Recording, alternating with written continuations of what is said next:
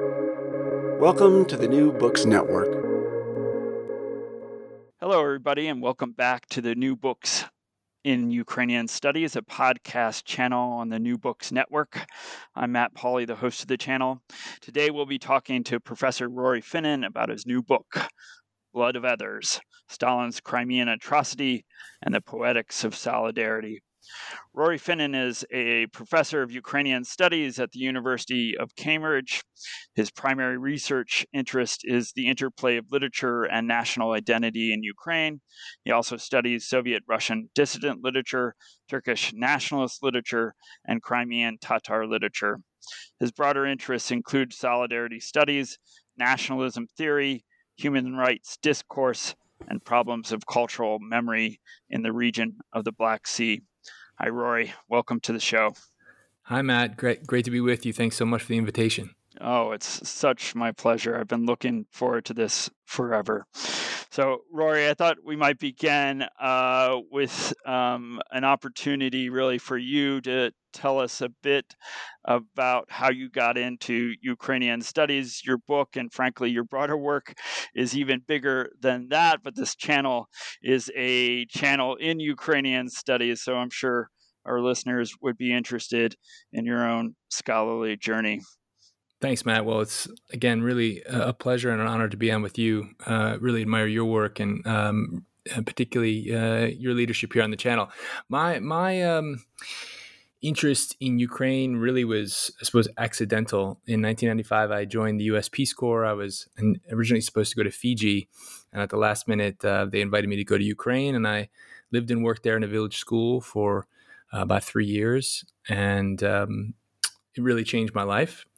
And after I came home, started working, um, I began to feel like my prior ignorance of Ukraine needed to be addressed. So uh, pursued graduate study at Columbia and was really supported there in my interest in Ukraine. So I was able to scratch that itch of that prior ignorance to learn more about it, the country's diversity, its rich history. There's so much about Ukraine, and I'm sure every listener uh, uh, to this podcast understands.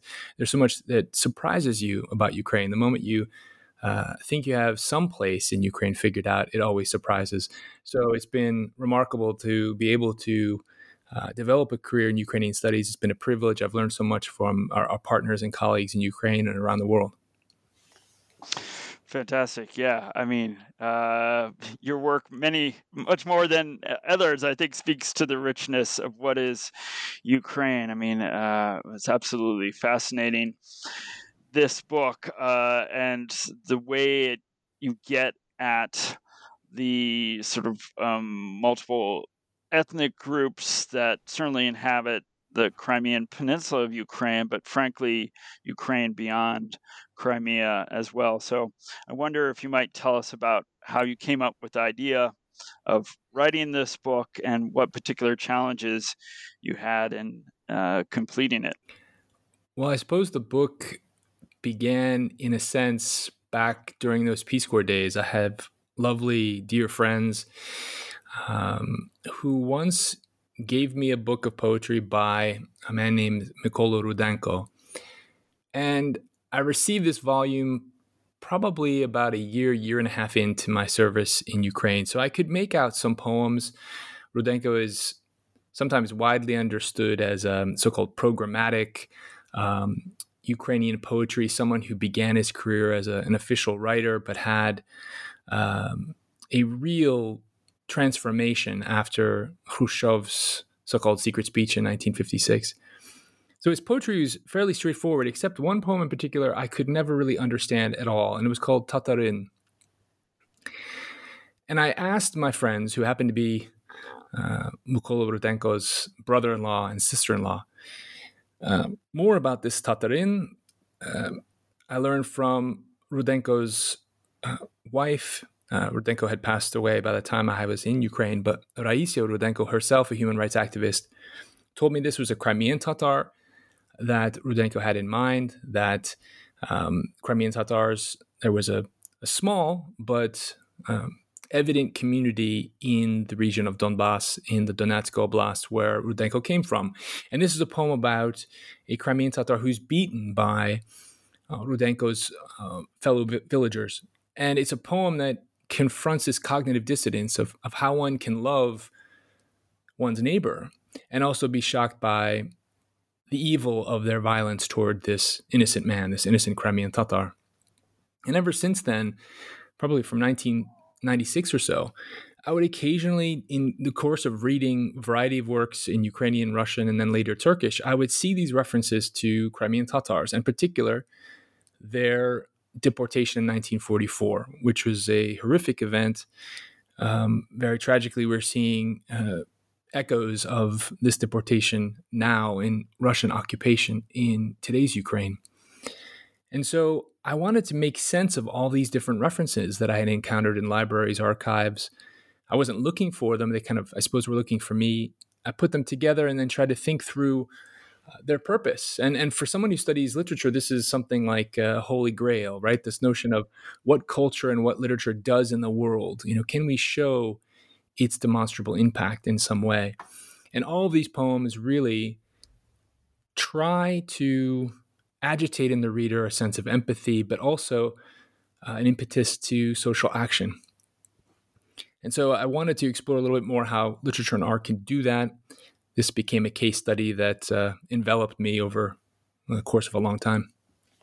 Wow! And can I can I interject then? So you hadn't learned uh, Crimean Tatar or Turkish prior to the genesis of this project, or had you done so? Already? I I started to think about the history of Ukraine being provoked by people like uh, Omelian Prytsak, the great Harvard professor, uh, Ahatanhel Krymsky, and others that I'd encountered in the course of my study at Columbia.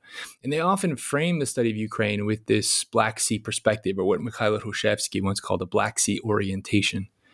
And I felt myself that that was lacking. My own travels around Ukraine, particularly in the south and east along the Azov Sea, on the Crimean Peninsula in the 1990s, and then you know many times subsequently afterward, it just felt like the Black Sea was looked at as a, a source of division rather than a source of cohesion. And I was encountering constantly these elements in the landscape, cultural, political landscape, that pointed to Ukraine embedded in this broader regional context. And so I wanted to explore that myself. And in 2005, um, I traveled to uh, Turkey, lived there for uh, a year or so uh, in the course of my doctoral studies to try to acquire Turkish. And then in these visits to Ankara, Istanbul, uh, even places like Şanlı, Şanlıurfa, elsewhere in the country, I would pop into libraries and just look to see if there was much of a reference to Crimean Tatar culture, what's often called Krim Turkleri, uh, the Crimean Turks, Crimean uh, Turk Tatar culture. So it was then that I tried to study more Crimean Tatar, which was a, a challenge, but it was a really urgent purpose for me after the annexation in 2014 because prior to this point I had been reading poems in Russian, Ukrainian, and Turkish about the Crimean Tatars but I wasn't really reading much of their own literature and culture in their language, and it was a big lacuna that I that I wanted to address. And so after that point, I did what I could to learn how to to read Crimean Tatar to try to speak it. Um, but then, of course, as you know, Matt, once you start studying a language and you think, well, I can make my way through a few poems, but you you also need to read um, the vast corpora in Crimean Tatar about their own literature and culture. So that that took some time. So it was it was something of a, a progressive development, really, um, a constant discovery, and frankly, there was a lot in the way of a book like this because I myself hadn't seen as much in contemporary Ukrainian studies that tried to reframe Ukraine and place it in a broader Black Sea context to look at these exchanges between Ukrainians, Crimean Tatars, Turks, and Russians as well. Um, so there were some uh, weeds to to navigate through, uh, but I, I think I eventually got there, at least in some some respect. Yeah, wow, that's fascinating to me. I mean, uh, I think it's such a healthy reminder of the way in which the Black Sea region has been thought as an intimate part of Ukrainian history and Ukrainian identity, and yet we've sort of lost that thread. And certainly, re- requires a particular skill set, which you're brave enough to take on, and I still haven't. So I'm I'm deeply admiring. Um, so let's let's talk about the the the book it, itself, and we might as well begin at the beginning. I mean, the subtitle certainly references a, a, very tragic historical event that if anybody knows anything about Crimean history, they'll know something about. But but of course, the history of Crimean Tatar, uh, Russian, Ukrainian, and Turkish interaction um, and exchange uh, precedes all of that. Um, we won't go back into the the, the, the, the deep depths of history, but uh, I, I, thought I'd begin where you sort of began, that is, um, with a sort of literary history of the Russian colonial description of, of, of Crimea, even if it isn't explicitly acknowledged as such. So, I mean, I, I suppose for for many readers um, or many listeners and, and leaders readers of the literature that you reference, it shouldn't be surprising that Russian Tsarist era literature about Crimea was colonialist, and yet readers of this literature, I think, are often guilty of glossing over this fact. We're just entranced by um, the sort of descriptive detail that we're uh, exposed through through the writings of people like Alexander Pushkin. So, since Pushkin is is so well known, and and you center this first chapter really around Pushkin, um, I, I, thought I'd ask you to maybe comment specifically on. Um, uh, Fontan and, and what is particularly revealing about it um, if we examine it as a piece of colonialist literature in conversation with Ottoman and Tatar literary responses, right? Um, so it is the sort of touchstone that um, anti-colonialist literature has to engage, and then well, I'll leave it there, and then maybe yeah. I'll follow up. Yeah, yeah. The P- Pushkin's legacy here is fascinating, and obviously for our field of Ukrainian studies, this is very, very evident and, and very clear that the history of of parts of Ukraine, and if not the entirety of Ukraine, is a history of of settler colonialism, uh, and we've perhaps in Slavic studies thinking more generally about. Uh, the discipline and the kind of work that needs to be done to decolonize it properly, the first thing is acknowledgement. Acknowledgement that um, Russia was an expansionist and is an expansionist land empire. And it employed repeatedly various brutal processes and projects of settler colonialism. And probably the most central in the artistic imagination in the Russian Empire was the settler colonialism of Crimea. And Pushkin is extremely influential and instrumental in this process. Now, when one studies, let's say, cultural reflections, literary responses to settler colonialism, it's often thought that the upshot of this literature and culture is to erase the native, it's to look past the native. And, and that's to an extent true. But if we're thinking about this as a process, what we see is very strange and paradoxical.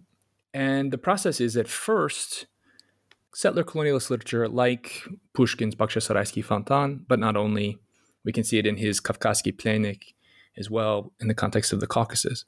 It starts first by making this really tight connection between, in this case, Crimean Tatar culture and uh, Crimean territory. But in the course of these instrumental texts, what we see is a severing, a breakage of this relationship.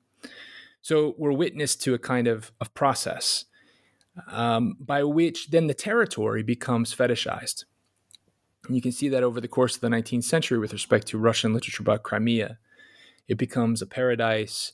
It's a floating island in the Black Sea, a jewel in the imperial crown.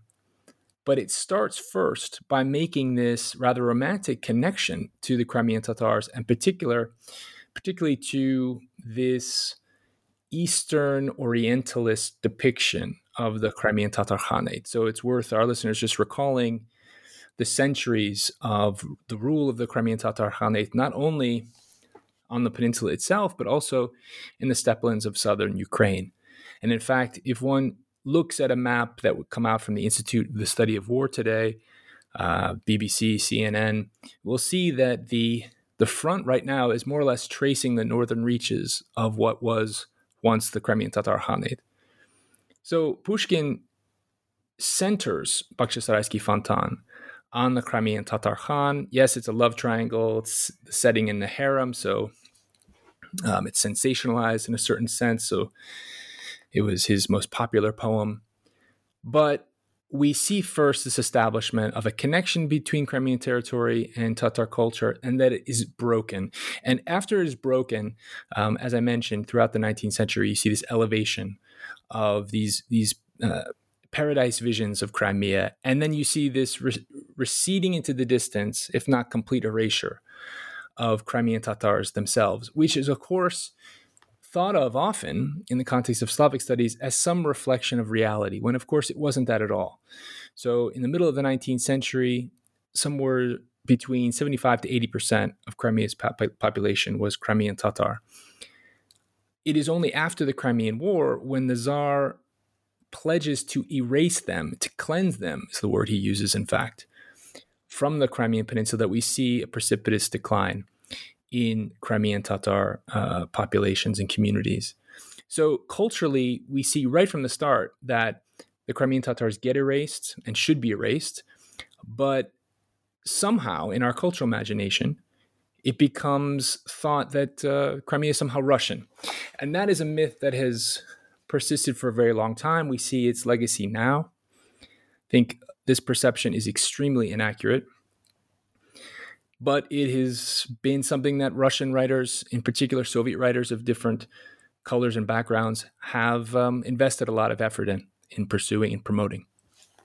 Absolutely. I mean, uh, I can't tell you how many times I've had these sorts of conversations with um, with members of the public who are just entirely ignorant of the um, pre-Russian colonial existence of Crimea and uh, the way in which Crimean Tatars were erased by a uh, occupying colonialist uh, regime. So I, I mean, I guess your your response prompts me to ask a question that I hadn't really thought of, but uh, in what way do you get a sense of your reading of this literature of of mm, oh, maybe I'll rephrase it how, uh, how, does Russian a Russian sense of Crimea how does it co-opt aspects of Tatar culture, Tatar architecture, um, Tatar, even um, sort of uh, linguistic remnants, um, and and sort of claim them as Russian, or do you do you believe that's going on? Oh, absolutely. And, here Pushkin is right at the center of things again, but he's not necessarily to blame. That is, the poem is so, Bakhchisarayski Fontan, we're speaking about once more, it's so popular, it's so widely read, it becomes so canonical that the Khan Sarai in Bakhchisaray, so the Khan's palace, um, becomes a major tourist site um, throughout the Soviet period. It's worth remembering that after the deportation of the Crimean Tatars in 1944, the Soviet regime endeavored to remap the entire peninsula, and they did it almost overnight. So they changed thousands of Crimean Tatar names for towns and villages throughout the peninsula. Often they had ancient meaning, they had connection to um, the type of industry uh, perhaps a, a, particular farm or landowner. Um, sometimes they were named after families, etc. There was a rich toponymical, toponymical um, vocabulary, as it were, for Crimea, and that was changed overnight. And some have said that uh, Bakhchisaray wouldn't have re- retained its name were it not for, for Pushkin installing a vision, this Orientalist vision of Crimea in the picture. But it's important for us to remember that in culture, what, what's most important is that this is a narrative. It's a it's a story that's presented, and the plot of the story involves a Russian elevation over this Crimean Tatar past. So the Khan Sarai becomes a museum. And it becomes a museum because a Russian writer turns it into something of value.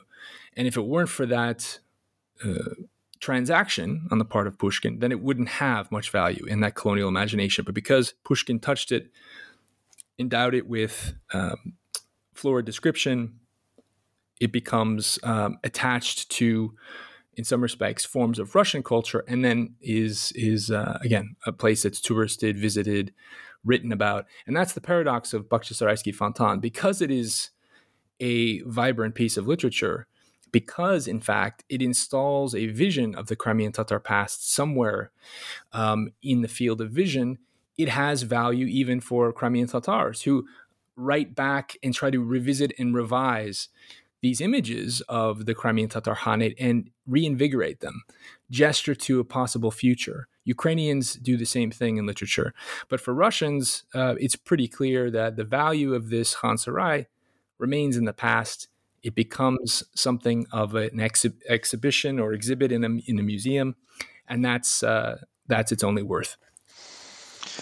Fascinating. Well, let's move on uh, away, I suppose, from the Russian colonial gaze and uh, to Crimean Tatar writers. So, uh, maybe just for the benefit of our listeners, you might be able to say a little something about who uh, Ismail Gasparinsky uh, Gasparinsky is. Um, uh, and how a new generation of Tatar poets and intellectuals who followed him um, began to sort of uh, contest or alter uh, a, or alter view of, of Russian colonization of Crimea um, in response to what Gasparinsky was doing. How did they sort of accomplish, as you put it, a re-Tatarization of Crimea at the turn of the century, turn of the 20th century? Thanks for this question, Matt, because it's important that we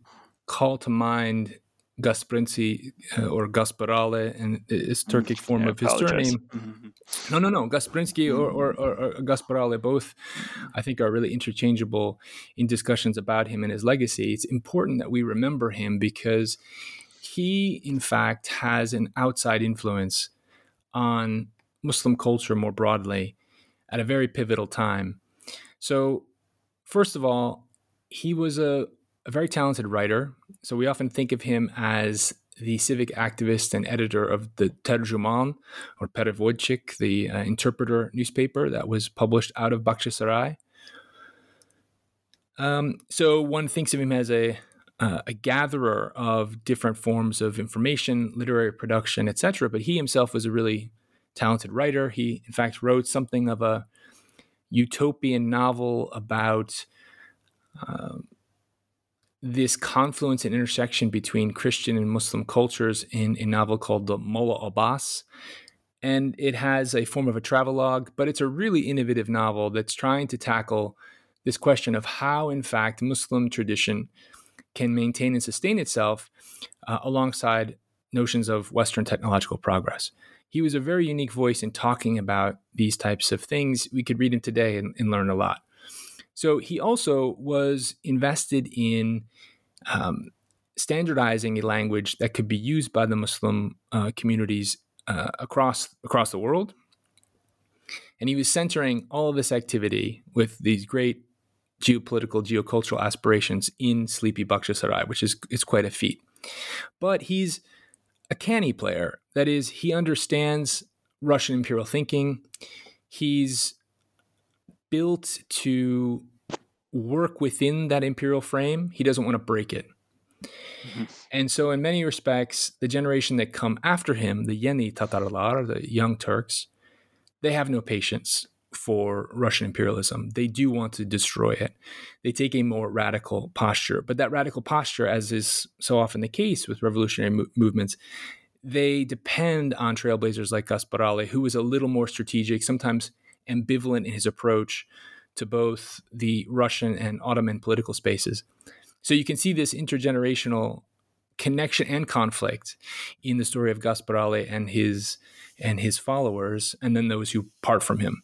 So I would say, really, in the first decades of the 20th century, we start seeing Crimean Tatar literature that is a little no holds barred with respect to Russian imperialism and settler colonialism itself. So, recall, as I mentioned before, that in the middle of the 19th century, after the Crimean War, something like 75 to 80% of the peninsula's population was Crimean Tatar. By the turn of the century, it's roughly 25. And so there are writers like Hassan Chergeyev, who writes a, really remarkable piece of literature called Listen to What the Dead Man Says, in which his protagonist uh, rises from the dead and walks around Crimea of the early years of the 20th century and is so shocked by what he sees. His home is gone. The people have become kind of imperial slaves. They don't think for themselves. And so he goes back to the cemetery, buries himself back into the earth because he's so shocked by what he sees. But in the process, this protagonist encounters Russians who call him Tatar scum, for instance. So mm-hmm. there are moments of really vivid depiction of this colonial relationship between the colonizer and the colonized, and a sense that there'll be a political opening soon where the Crimean Tatars themselves will have to act um, in response to the legacy of, the, of this imperial repression. All right. Well, how do Ukrainians then engage in this sort of anti colonial discourse begun or accelerated by the young Turks? right how how i mean much of your book is really about the solidarity between these different communities in the crimean peninsula and as i say beyond. So why do you call their writings solidary reflection? Uh, and how do they take inspiration i suppose by this attempt to re-tatarize crimea and um, and reflect on that? Thanks for that question because it brings up two of my my favorite literary figures to, to talk about, and that is Lesya Ukrainka and Mykhailo Kotsiubynsky. So first, to understand just how important these works are in reframing the Ukrainian relationship to the Crimean Tatars, we have to take a step back and, first of all, confront currents of cultural memory that still exist today and, and persist right now in, in 2023. That is antagonism between Ukrainians and Crimean Tatars, largely based on the rhetoric of the Cossack Dumy that often frame Crimean Tatars as raiders taking innocent families for the slave markets in Istanbul. And then conversely, in Crimean Tatar culture, there are currents of cultural memory in which Ukrainians are perpetrators themselves. So they uh, participate in the dismantling of the Crimean Tatar Khanate at the end of the 18th century. Some of them participate in this wave of NKVD intervention in the context of the deportation of 1944. So a lot of this literature that I'm referencing from the Ukrainian side is overcoming these these currents of cultural memory that have Ukrainians and Crimean Tatars posed as some kind of enemies. So this literature does a lot of heavy lifting to change that and reframe it entirely. And the first person who really takes this on in ways that I think even now, Matt, even now, 2023, we need to read.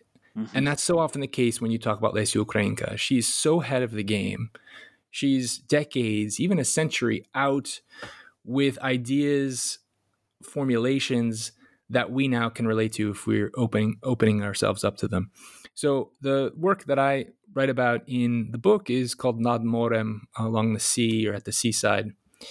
And you mentioned the, the question of the solidary reflection. This is a fascinating story of an uh, anonymous Ukrainian narrator who's a woman vacationing in Crimea. And so she's right away Ukrainka playing with these notions of the Crimean paradise that we see in, in, in imperial literature at this time. But she also writes about these rather uh, unattractive and um, chauvinistic tourists from Moscow and St. Petersburg who are also vacationing in Yalta and, and, places like it.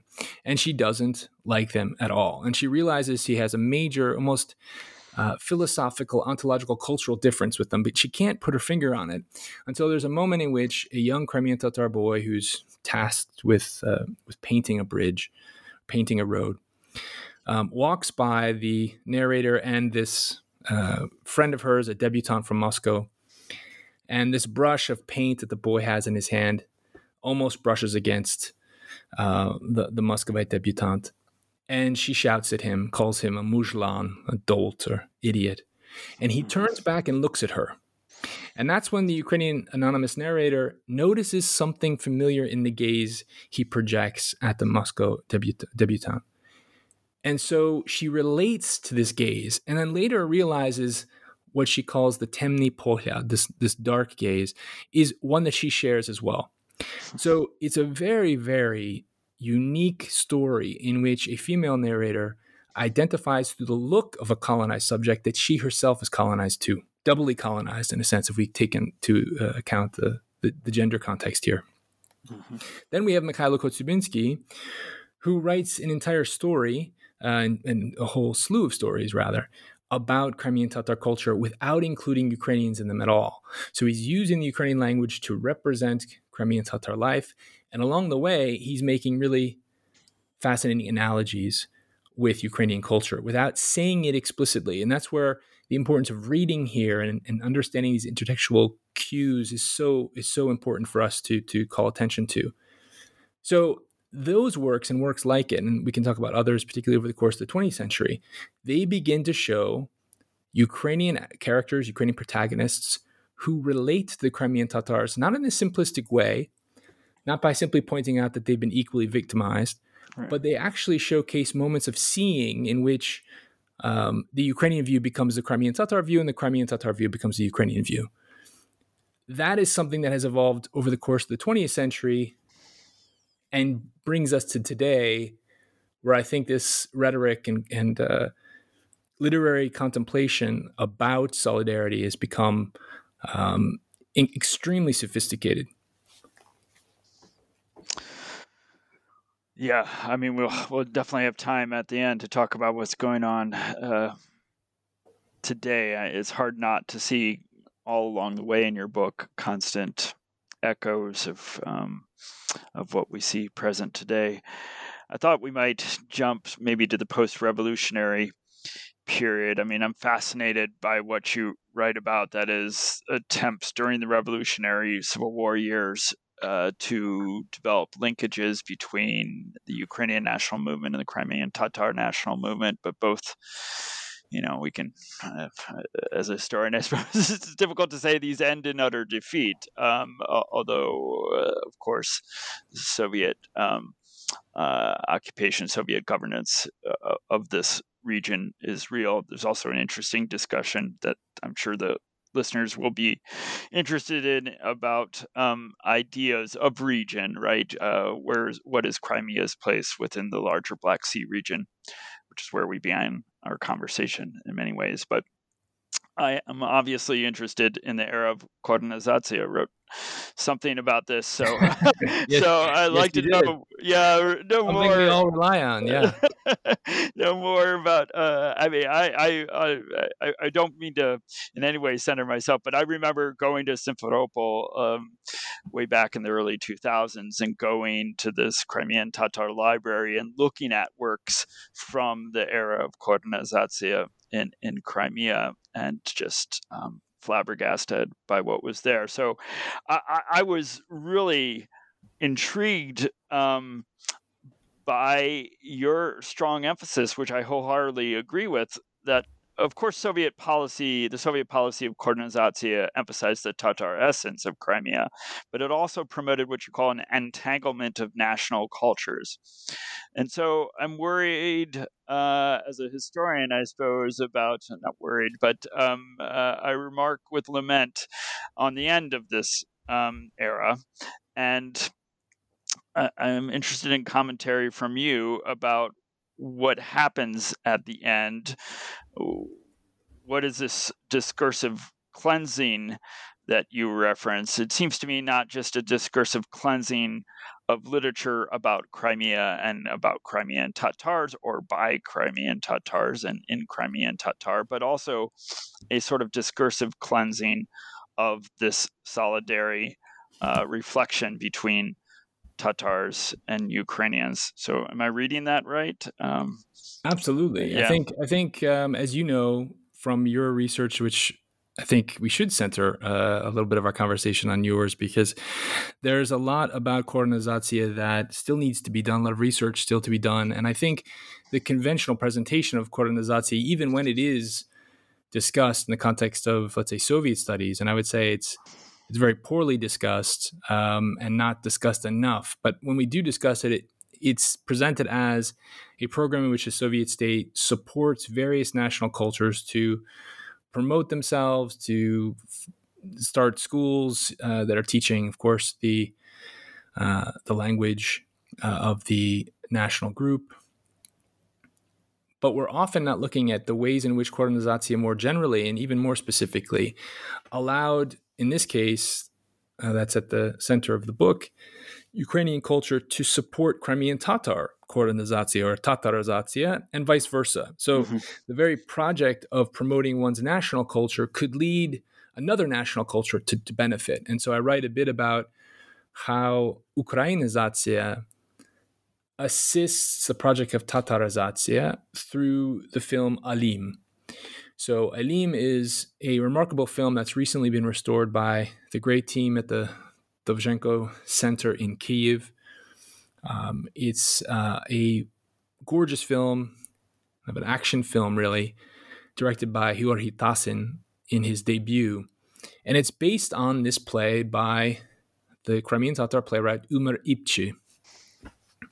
Alim himself is kind of like a Crimean Tatar Robin Hood, so a figure from the imperial period who robbed robbed the rich and, and, and gave to the poor, as it were. So Ipchi writes a, a very popular play in um, the early decades of the 20th century about this figure, and it becomes the basis for a film made by VUFKU. So we have, again, bureaucratic funds from Soviet Ukraine powering the production of a film that's in many respects reminding Soviet viewers of the Tatar inheritance and heroizing one of the figures who um, fought on behalf of the Crimean Tatar people, and not only the Crimean Tatar people, as we see in the film.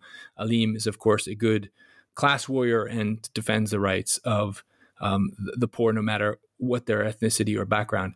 But it's this entanglement that that fascinated me. How this particular work could be funded through Ukrainizatsiya, but promote Crimean Tatar culture when they were administratively separate.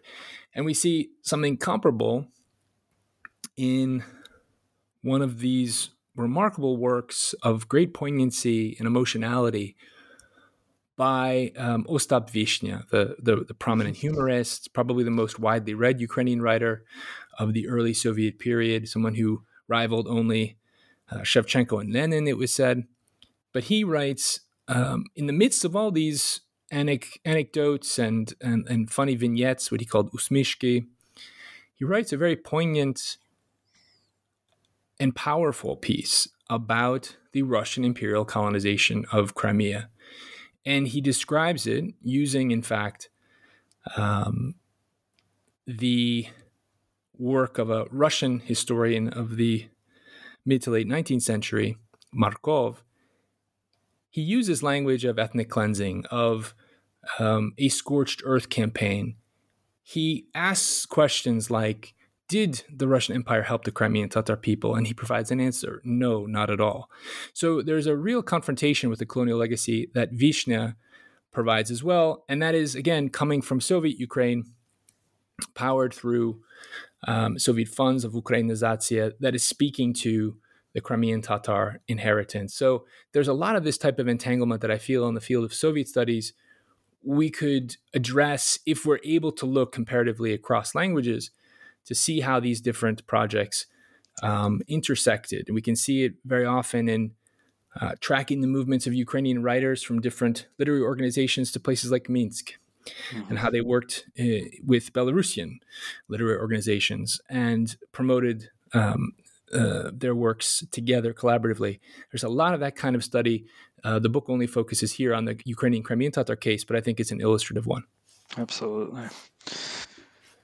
Well, uh, then we come to the war years um, and to the tragic 1944 deportation of the Crimean Tatars down to the last woman and child. And, you know, uh, I think we're all, um, as readers, wanting to dwell on, that, but we're also, I think, obligated to move beyond and to uh, really um, turn to your excellent discussion of the way in which this event begins to be addressed or remembered, not just by Crimean Tatars, who are not only, of course, remembering, they're experiencing it and living it. Um, it is not really ever in the past, right?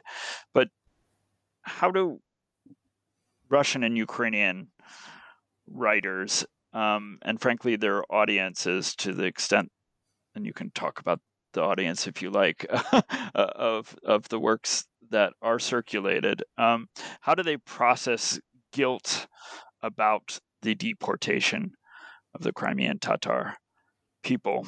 And um, and why do you think this has really, frankly, been such a understudied aspect of I mean, historians have so much to learn, I think, from uh, literary scholars. Um, uh, so it, was revealing to me, and you you make a claim here and elsewhere in the book that there that literature is a place. Of course, we should understand. Well, I'll make you let you make the claim for your own discipline, but that literature is a is a place that we should turn to. Um, uh, on its own terms, we should understand the literature, but we should understand literature certainly as a, a, way of understanding the historical moment as well. So the first question is again about processing guilt.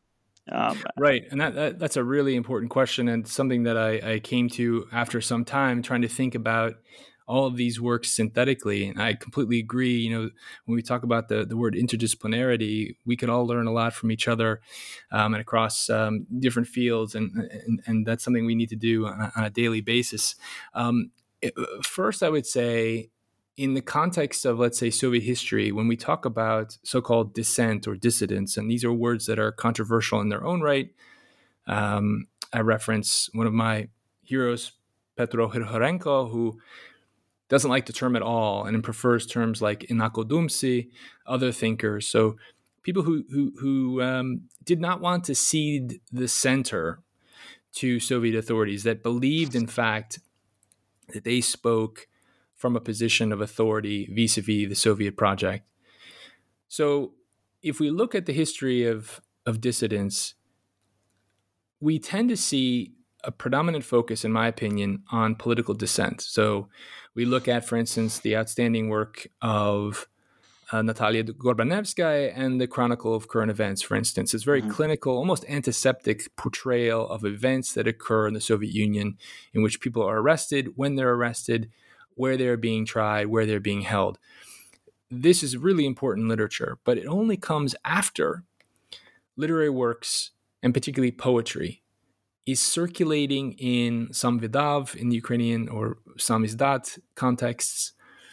And I wanted to focus on first why poetry was important and how it really clears a way for what Kant call, calls this knowledge how, this productive um, use of the imagination to, to, to envision new communities, new contexts in which ideas can circulate in fresh ways. I argue that it's poetry that makes all of this possible, and that without that poetry initially, um, we wouldn't have seen, I think, the same kind of distribution of uh, so-called traditional political samizdat texts. Right. So, when it comes to the presentation of the Crimean Tatar deportation, and others like it, but the Crimean Tatar deportation becomes a really central event in a lot of this literature because the Crimean Tatars are themselves so prominent in dissident circles. It is the case, and Gorbanevsky is very clear about this, that the Chronicle of Current Events was actually modeled after the, the so called bulletins of the Crimean Tatar people. So after the Crimean Tatars are deported in 1944, they are displaced in predominantly Central Asia, Uzbekistan, some in uh, Siberia, but mostly in Central Asia. And immediately, even though they encounter constant obstacles They're in special settlement camps. They're not allowed to leave for many years, and they're forbidden to write and even uh, teach the Crimean Tatar language. They nonetheless organize, and they begin to petition elites in Moscow in particular, and they begin to represent how, in fact, Soviet authorities are arresting Crimean Tatars, are treating them poorly in a variety of ways, and they document this in a very clinical style, which is exactly the way that the Chronicle of Current Events presented these things too. There are also so called initiative groups that were formed by the Crimean Tatars, and we shouldn't forget the first Soviet NGO is an initiative group um, for um, the defense of human rights. So the Crimean Tatars model action and particularly logistical practice that other Soviet dissidents imitate. Going back to this term discursive cleansing that I use, there's a kind of discursive cleansing even in our own scholarship of the legacy of the Crimean Tatars in this respect. But back to this uh, this writing that really comes out in around 1959 or so. Um, the emblematic text in this respect is one I spent some time discussing. is called Crimean Strolls by a Kharkiv Russian language poet named Boris Chichibabin. Now, Chichibabin had served uh, on the Transcaucasian Front in the Second World War. He had nothing to do with the deportation of the Crimean Tatars. But when he returned to Crimea after being in prison, in fact, for writing some verse at Kharkiv University that uh, rubbed authorities the wrong way. He goes to Crimea to recover from this time in the Gulag and walks around and is shocked to see this place that was so overcome with Tatar culture, Tatar families, the Tatar language, Crimean Tatar language. He sees it's gone and he's shocked by this and writes this poem, Crimean Strolls, which he then read in countless literary gatherings uh, across the Soviet Union, in Moscow, Kiev, Kharkiv. And we have accounts of audience members being shocked by what he said because the Crimean Tatar deportation was very poorly known in Soviet society. Uh, we can see echoes of this today this inability to discuss the horrors that are unfolding right in front of your eyes. Um, contemporary Russian society is struggling with this with respect to Russia's war of aggression against Ukraine. Mm-hmm. So Chichibabin's experiences reading this poem, and he was an exceptional performer, Matt. He was really captivating, highly charismatic, never looked down at notes. He seemed to be gripped by this passion, and people responded to him even when they were, you know, sitting in a literary reading for hours. He would come on the stage and, and he would keep, have hold them wrapped in attention. so there are a lot of cases of people reflecting on his reading of this particular poem. And then the poem makes its way to the Crimean Tatar communities themselves. So these initiative groups that I mentioned that are meeting regularly to petition authorities, that are strategizing ways that their movement can grow, they start the meetings by reading this poem. They read as well their own Ant, Ant etkenmen, the, their, their national hymn by Noman Çelebicihan, and they follow it up with Chichibabin's uh, Crimean strolls, and they they write about crying hearing the words of this poem because it, it, it was a recognition that someone else saw this plight, was shocked by what it, it meant about Soviet society, and rallied consciences uh, of readers across the Soviet Union, or at least sought to rally the conscience of Soviet readers to their defense. And we see a lot of cases of people indeed responding and acting once they received and heard this poem. And Mustafa Dzhemilev, um, the leader of the Crimean Tatar people, spoke to me very eloquently in great detail about how important these texts were to Crimean Tatars themselves, how it actually comforted them, but also how these were instruments that they could distribute into their own networks um, to mobilize readers in their defense. And we have KGB documents showing that people were indeed, that the KGB voices were indeed concerned about the circulation of these texts because they were having a demonstrable effect on, on readers. Mm-hmm. Wow.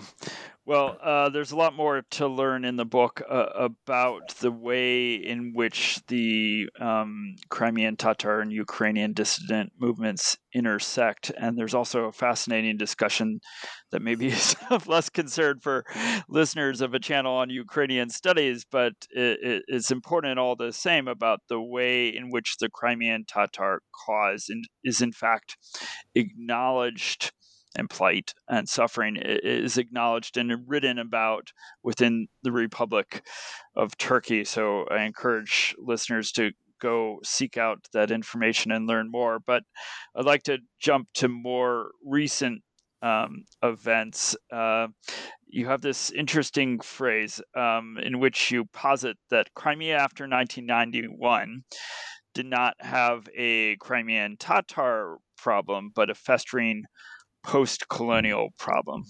What do you mean by this? Right. If one thinks about uh, scholarship, analytical scholarship, scholarship in international relations and political science about Crimea since 1991, there was a conventional portrayal of this inter ethnic contest and contestation between Russians, Ukrainians, and Crimean Tatars. And the, there was a kind of multi vector negotiation between these groups. And that multi vector interaction would determine the political fate of the peninsula within independent sovereign Ukraine. Rarely in this research does one see the word colonialism, and certainly not decolonization. Rarely anything like post colonialism and I think this is a major failing in our field that we didn't speak clearly enough in the 1990s and then afterwards that so much of what we called in the 90s post Soviet space, and I, I, actually despise the term in, in, our current moment in 2023. As, I don't think as it's, do I. As do yeah, I. Yeah. Don't think it's it's at all relevant and is constantly used. But nonetheless, we can use in the context of the 1990s. We, as a community of scholars, did not apply the colonial frame enough. And I think it was very naive of us to not recognize that the Soviet Empire indeed was an empire. Um, I think now, when we think about Putin reflecting upon the dissolution of the, of the Soviet Union as the greatest geopolitical t- catastrophe of the 20th century, we now understand that what he meant was not the defeat of global communism, it was the loss of empire. So we needed to bring colonialism and imperialism to the conversation, but it didn't happen. And, and so the case of Crimea is just one microcosmic instance of it. So, what we often see as a reference to Crimean Tatars is, in fact, I think, unfair to them. That is, we needed to be talking about the, the difficulties of decolonizing Crimea. And if we had been using that term, I think we would have been bringing in other instances from other settler colonialist um, legacies of the past and the ways in which we try to resolve or at least confront them. I mean, truth and reconciliation commissions, electoral quotas. These kinds of things are proven in helping communities overcome the legacy of settler colonialism. But because we weren't even using the terms empire or colonialism, we didn't think to apply them uh, to this situation. So as a result, the Crimean Tatars, I think, and Ukrainians, in the case of Crimea, get left out of the picture. That is, there's not enough discussion about the the, the trauma that they've experienced. There's not a, uh, uh, as much discussion on, about why there are so many Russians on the peninsula. That in fact, it was tens of thousands of Russians and some Ukrainians who were brought in to replace the Crimean Tatars after 1944. That was an ongoing process. So when we talk about Crimea's demography, we can't we can't speak of it without talking about settler colonialism. Yet that's what we did. And so that's what I mean by this reframing of a what was often called a Crimean Tatar problem to a post-colonial problem that we just never acknowledged. Right, and as you emphasize in the book, I mean, uh, the literature that is produced largely by Russian language authors in Crimea does not dwell on this fact at all. And I, I just find it remarkable as somebody who's long been interested in Crimean issues that we didn't, as scholars, frankly, listen to Crimean Tatars more, who have long emphasized, you know, their indigeneity and have made uh, explicit comparisons between the suffering of their own people and that of other indigenous people around the world. So it, it, was there to pick up on most certainly uh, and uh, and study with greater rigor. But the field absolutely until i mean others have tried but uh, but uh, your book is exceptional in this respect so uh, i really um, uh, absolutely fascinated by your discussion of this uh, i could talk all day but uh, i've taken up a lot of your valuable time. Do you mind if I ask you one last question about? All, um, man. No, thank you for your time. Yeah, um, oh, such a such an honor. Well, so you end your study. Uh, I, I, quote you often back to you, um, just because I find your wordsmithing uh, so fantastic too. Uh, but uh, it also, in many ways, encapsulates um, for me your argument and the, the way uh, and, and, offers me an instructive way to think about the way in which you you frame your study. So um, you end with this provocative statement that I think deserves to be strongly underscored, um, especially now. Uh, Ukraine may have lost control of Crimea for the foreseeable future, but at least in one sense, Crimea has not lost control of Ukraine. So, how do we find this notion in post 2014 Ukrainian and Crimean Tatar literature? And how are we still dealing with your descriptive statement here how how would you like to in any way you've you've certainly been out there and and bravely uh, so um, offering uh, strong arguments about uh, the way in which uh, most certainly Crimea is Ukraine and uh, reminding the world that they should not forget this. But I wonder if you might offer a literary gloss um, on more recent events, um, that is, in particular, Ukraine's attempts to take back Crimea, Ukraine's current attacks on the Russian occupiers of Crimea. So, how do we find this notion in literature since annexation and maybe some commentary on the immediate present?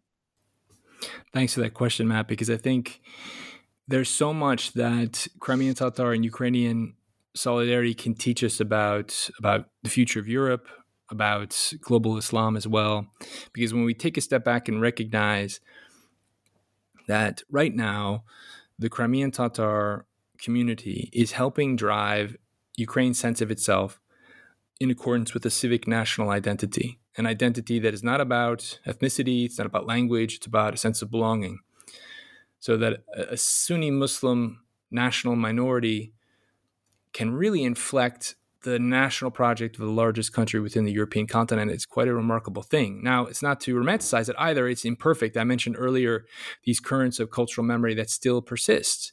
There's a lot still that needs to be done. And, and of course, we need to recognize that Kremlin propaganda is often interested in divide et impera, to divide and conquer uh, means, in, in fact, creating narratives and telling stories that divide Ukrainians from Crimean Tatars. Uh, that's been an objective that uh, the Kremlin's been invested in for a very long time. And as I argue, Russian culture as a whole has been invested in for even longer. So um, there's a lot there to talk about. But uh, the positive story here is that if we look at Ukrainian cultural reflections about Crimea and Crimean Tatars since 2014, and then if we look at Crimean Tatar cultural reflections about Ukraine, what we see is a really stunning picture, in my opinion.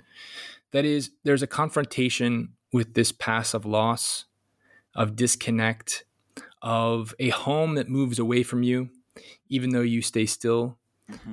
This is the kind of language, the kind of imagery that can sustain communities for a very long time in processing their own emotional trauma to the horrors that confront them every day.